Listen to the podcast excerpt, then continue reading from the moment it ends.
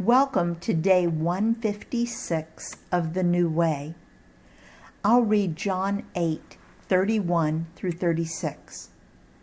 To the Jews who had believed him, Jesus said, If you hold to my teaching, you are really my disciples.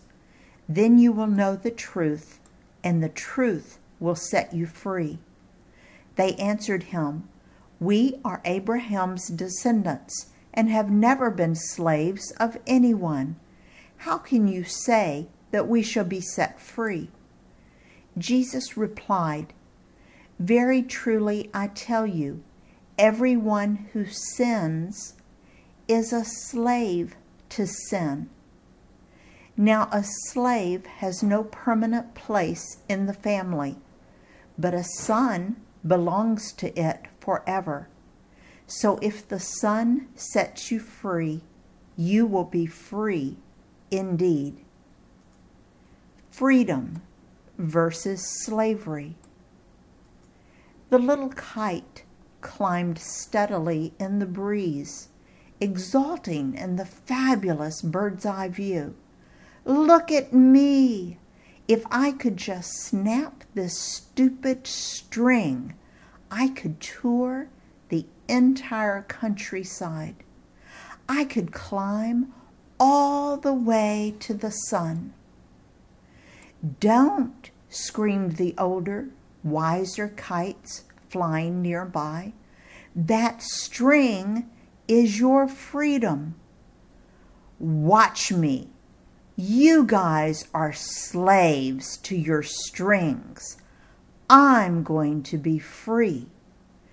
And with that, the little kite snapped the string. But instead of soaring, he crashed flat on his nose in the dirt. The truth sets you free to become all that God intends for you to be. As you follow Him, He helps you to soar through life. But sin falling short of God's plan makes you a slave. How quickly we become wrapped up in anything that keeps us away from God's Word.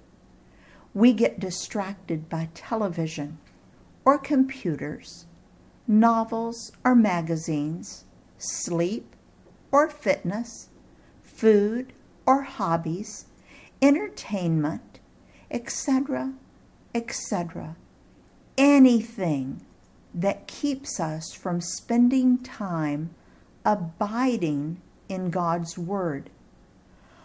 All these lead us to slavery, not freedom.